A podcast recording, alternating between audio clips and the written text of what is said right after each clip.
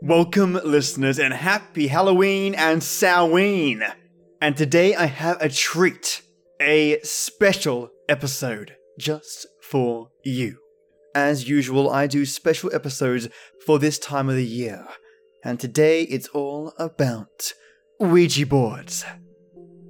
Some say Ouija, some say Ouija. I'm gonna stick with Ouija board. Now I'll dive straight into today's topic starting with a breakdown on what I'm covering. We'll be looking at what is a Ouija board, when was it first created, how it's created, who designed it, and when did it come about, research and unique facts regarding the Ouija board. And lastly, taking a supernatural stance, the rules of using the Ouija board, both modern and in the way that it was originally described. So let's start with what influenced and created Ouija boards. The Ouija board was born, so to speak, during the 1840s in the United States. Its creation was supercharged by the spiritual movement at the time, that grew and developed during the 1840s. This period served as the center point of where it all began, where the talking board, the old and initial term for the Ouija board, a sort of prototype, as it were, served as a conduit to convene with the spirits via a planchette. Intriguing fact the concept of using a planchette to talk to the dead is as old as 1100 AD. In China, this was called Fuji, otherwise known as planchette writing, and used for necromancy or talking to spirits. Even back then, the rumblings of spiritualism were showing.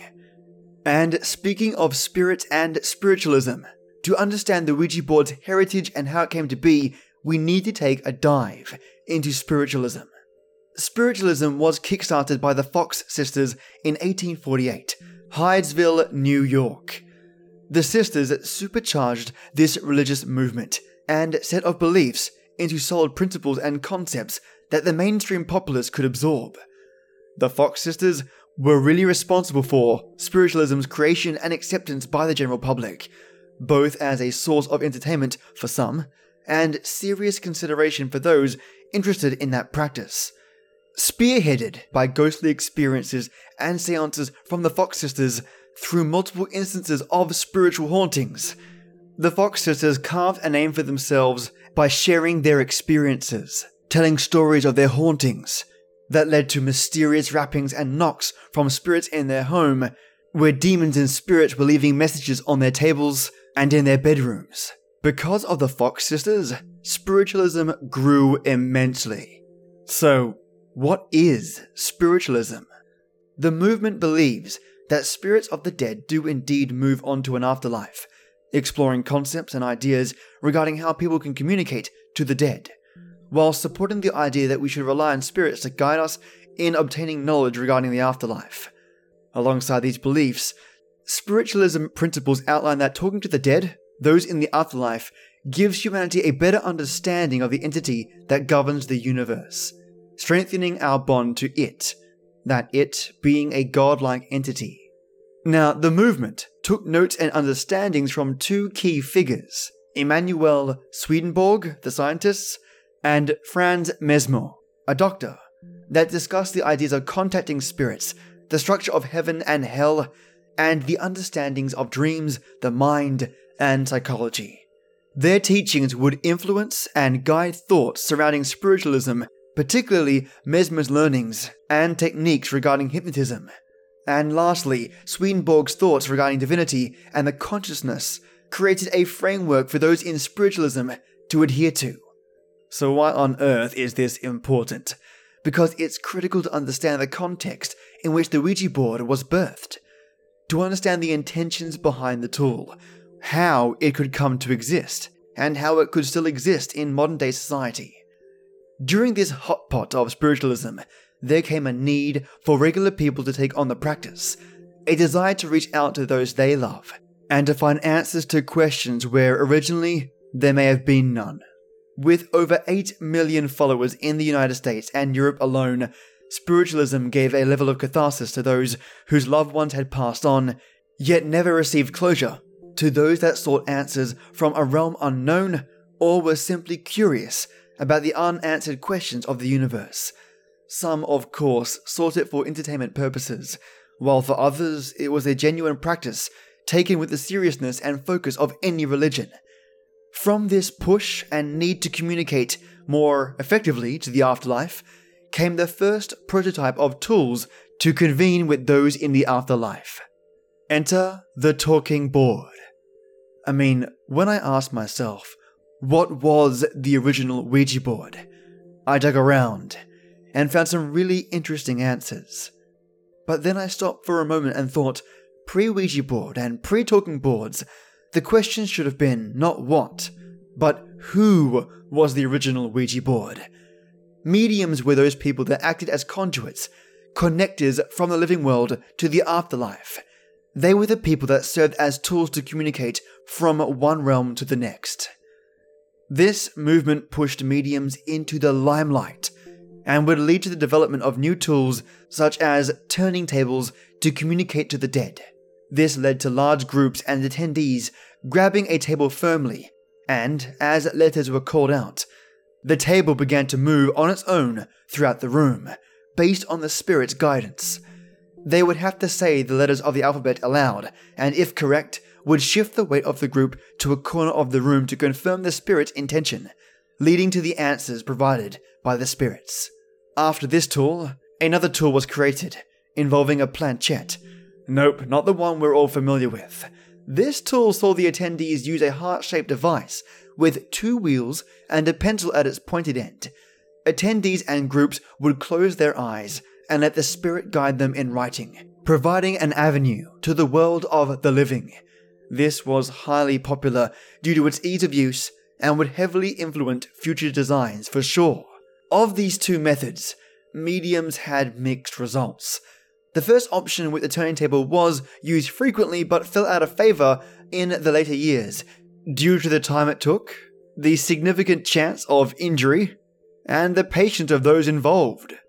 Mediums then doubled down on the heart shaped concept and automated writing style that the heart shaped planchette provided, moving on to the creation of symbols, maps, dial based boards, and painted lettering to use with planchettes, again pulling them closer to the development of the Ouija board we know today.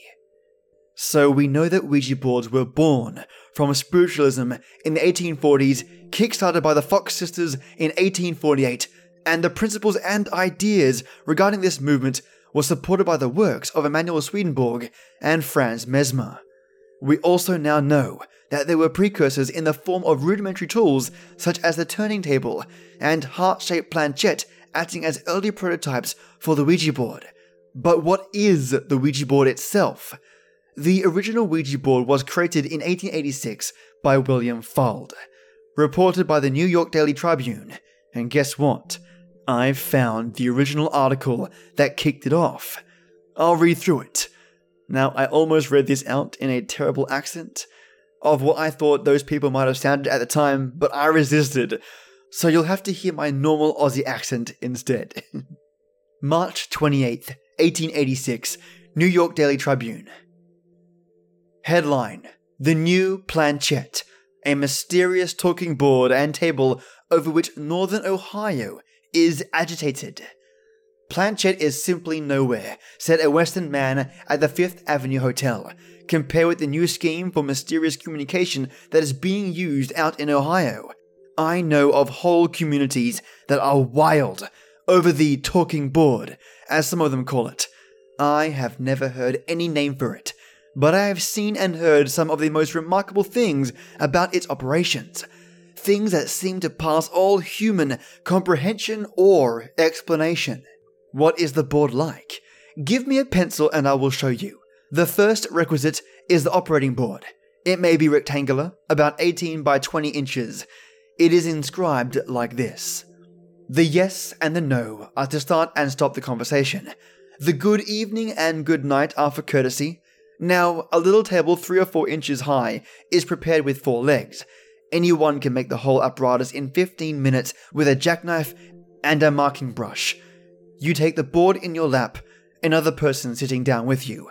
You each grasp the little table with thumb and forefinger at each corner next to you.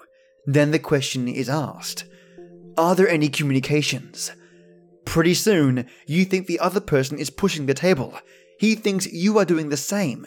But the table moves around to yes or no. Then you go on asking questions, and the answers are spelled out by the legs of the table, resting on the letters one after the other. Sometimes the table will cover two letters with its feet.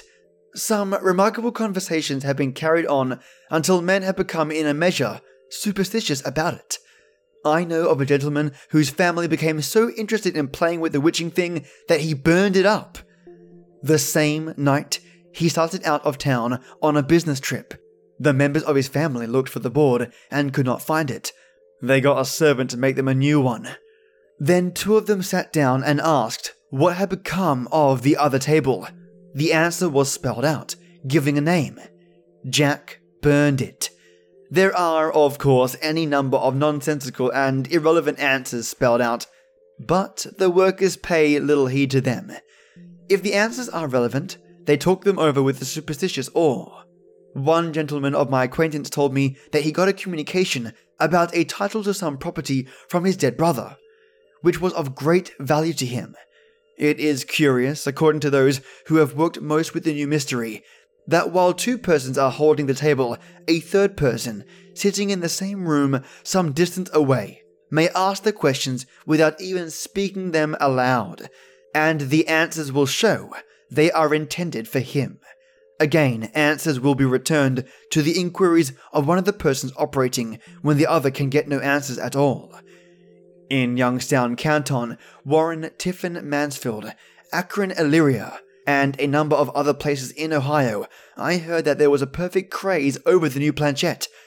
Its use and operation have taken the place of card parties.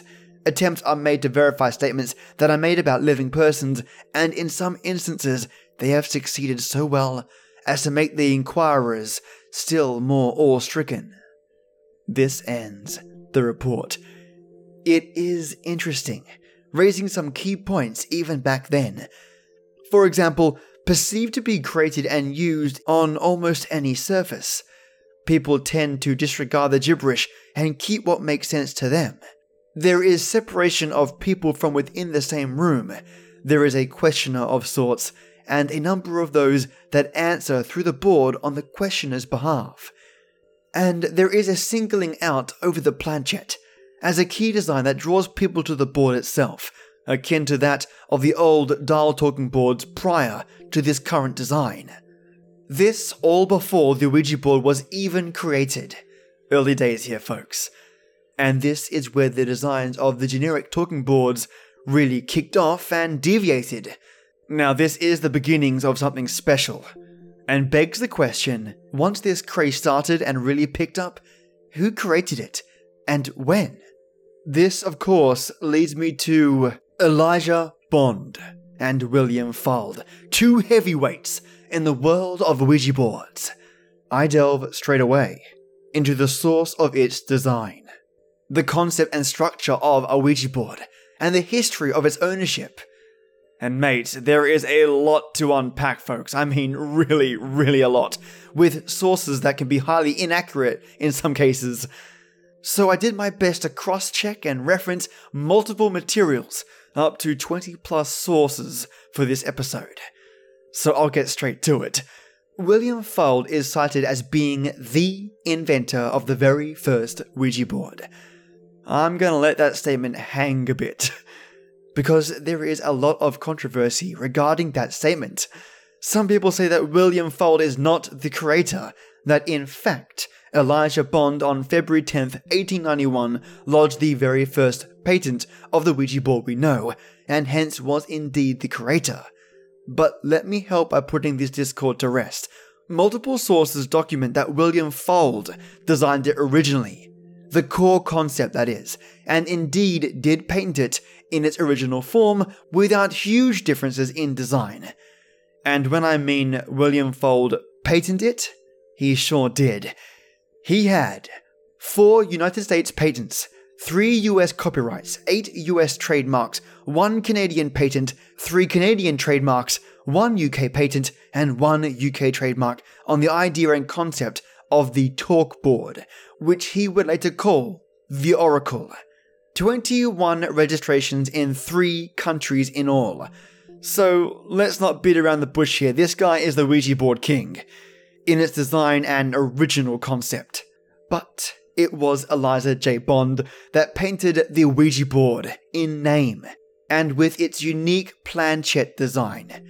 Williams Fuld had a planchette, but it was strictly different and operated under a different method. In fact, Elijah is responsible for the designs that we know today, with William Fuld building upon that. Let me share Elijah's original description of the Ouija board design. Ouija, or Egyptian luck board, and the objects of the invention are to produce a toy or game by which two or more persons can amuse themselves by asking questions of any kind and having them answered by the device, used and operated by the touch of a hand, so that the answers are designated by letters on the board.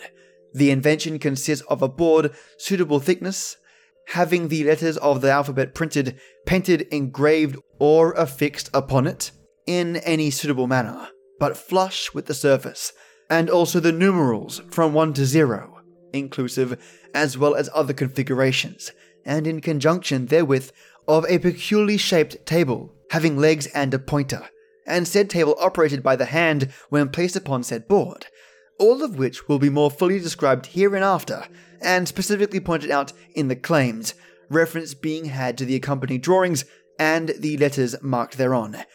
Patron supporters and those who hop onto my Patreon account will see these original drawings and original examples of the Ouija board. Because I want to show you its original design, something that many probably haven't seen. Elijah outlines the clear design that other talking boards had, but Elijah took the ownership, and the word Ouija board itself was registered in 1891 by the Kennard Novelty Factory by Elijah Bond, in which they would then mass produce. And the story goes that Elijah's sister in law Helen, who was a medium, held a seance asking the board itself for its own name.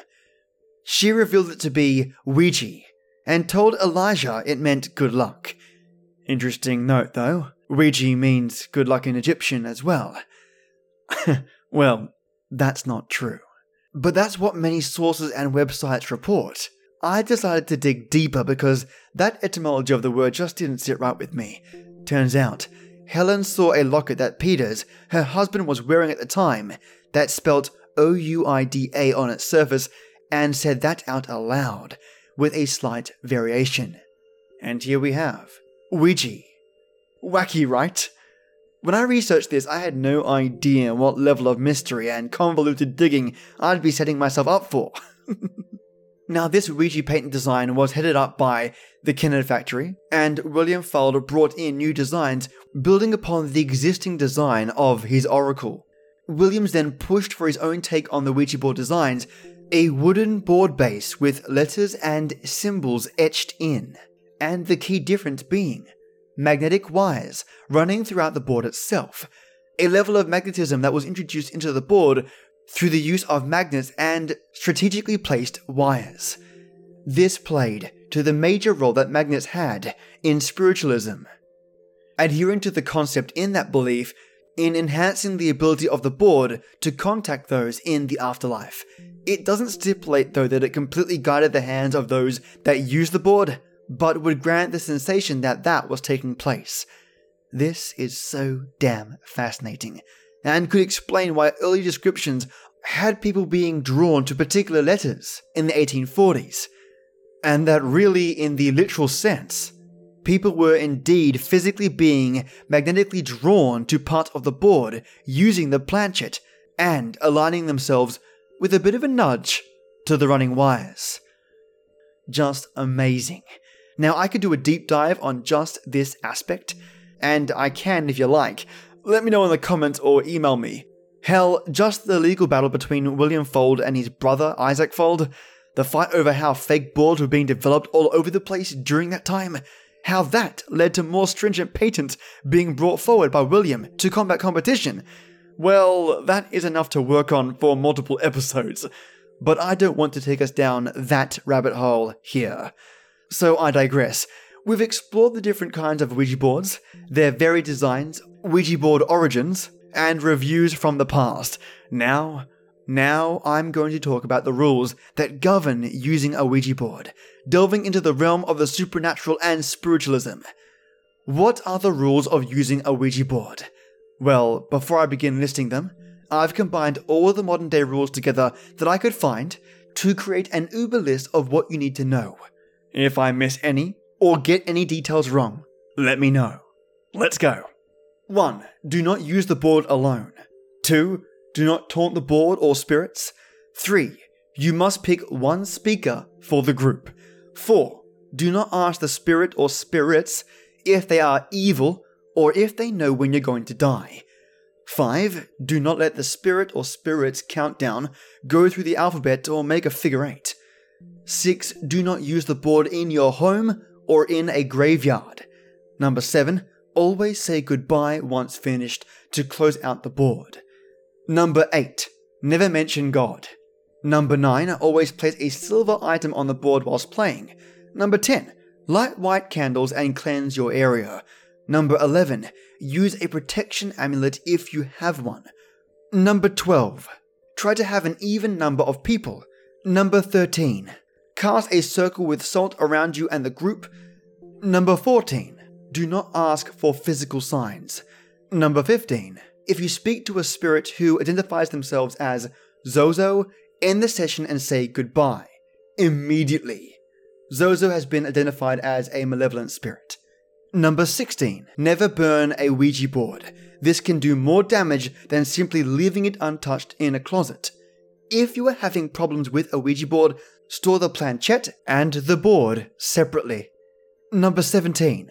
If you want to take a break, have one person keep their hand on the planchette to stay connected to the energy you've built. And that's the last one. I'm going to target a couple here though. Number 6. Do not use your board in your home. The reason being that it will limit the chance for demons to take residence in your house, or a graveyard to summon a demon without a tether to hold it in place, giving it permission to follow you home. Number 7. You must always close the session. You don't want to welcome demons to stay with you, or spirits to haunt you. Send them back. Number 5. Don't let the spirits count down to 8. If they are attempting it, the spirit is said to be evil, close the session with a goodbye immediately. But that's all I could really dig up on the ones that most people agree with. So now we know the modern rules. Let's jump back to the 1840s to the original directions written by William Fuld, as they were originally intended. Ouija, Trademark Regulation Canada. Directions Place the board upon the knees of two persons, lady and gentleman preferred with the small table upon the board, place the fingers lightly but firmly without pressure upon the table so as to allow it to move easily and freely. In from 1 to 5 minutes, the table will commence to move. At first slowly, then faster, and will then be able to talk or answer questions. The letters and numerals forming words and sentences will appear in the glass opening or lens of small table. Second, Care should be taken that one person only should ask questions at a time, so as to avoid confusion, and the questions should be put plainly and accurately. Third, to obtain the best results, it is important that the persons present should concentrate their minds upon the matter in question and avoid other topics. Have no one at the table who will not sit seriously and respectfully. If you use it in a frivolous spirit, asking ridiculous questions, laughing over it, you naturally get underdeveloped influences around you. Fourth, the Ouija is a great mystery, and we do not claim to give exact directions for its management. Neither do we claim that all times and under all circumstances it will work equally well. But we do claim and guarantee that with reasonable patience and judgment, it will more than satisfy your greatest expectations. Fifth, the board should be kept smooth and free from dust and moisture as all depends upon the ease with which the feet of the table can glide over the surface of the board. Rubbing with a dry silk handkerchief just before using is advised. Do not store in a damp place. Extra parts may be obtained direct from the manufacturer. When writing, include postage stamp for reply. To obtain the original genuine Ouija board and get best results, see the name William Fuld. Baltimore, Maryland is printed across the bottom of each board. Submitted by William Fuld. To close, mates, I hope you enjoyed this special Halloween episode, and that I was able to bring some new information to you regarding Ouija boards that most people just don't hear about. And I wanted to share something that others could miss. Either way, you guys and gals make this so enjoyable, and I'd love to hear your thoughts on Ouija boards. I intentionally steered clear of making the suggestion of whether it is real or not, and I might cover that in another episode. Coupled with a set of creepy tales as well. In the comments though, YouTube, SoundCloud, Patreon, or email me anything I got incorrect and you want to let me know, or if you want to share your opinion with me and everyone on here, go for it. I'm eager to hear what you think. Now, this episode wouldn't be possible without my white tea warlords. Mega Matthew J. Bower, Marvelous Maya, Divided by Zero, the awesome hero, and I own cows, the hero of herds. A big shout out to you lovelies that keep this show cracker lacking with content. Thanks for the love, the support, and being your awesome selves. I'm lucky to have all four of you. And of course, my cohort of enforcers that keep the podcast lights glowing Chad Warren, Just Heather, Lee Bower, Lorraine Cresanto, Mace Joe, Page Marchini, Peter Raffaelli, and Michelangelo Yacone. Thank you all for your support. Have a safe and fantastic Samhain. Stay brilliant. Share this episode around to anyone who you think might enjoy knowing more about Ouija boards. And thank you for listening. Don't forget to stock up on candy. And as always, till next, we meet.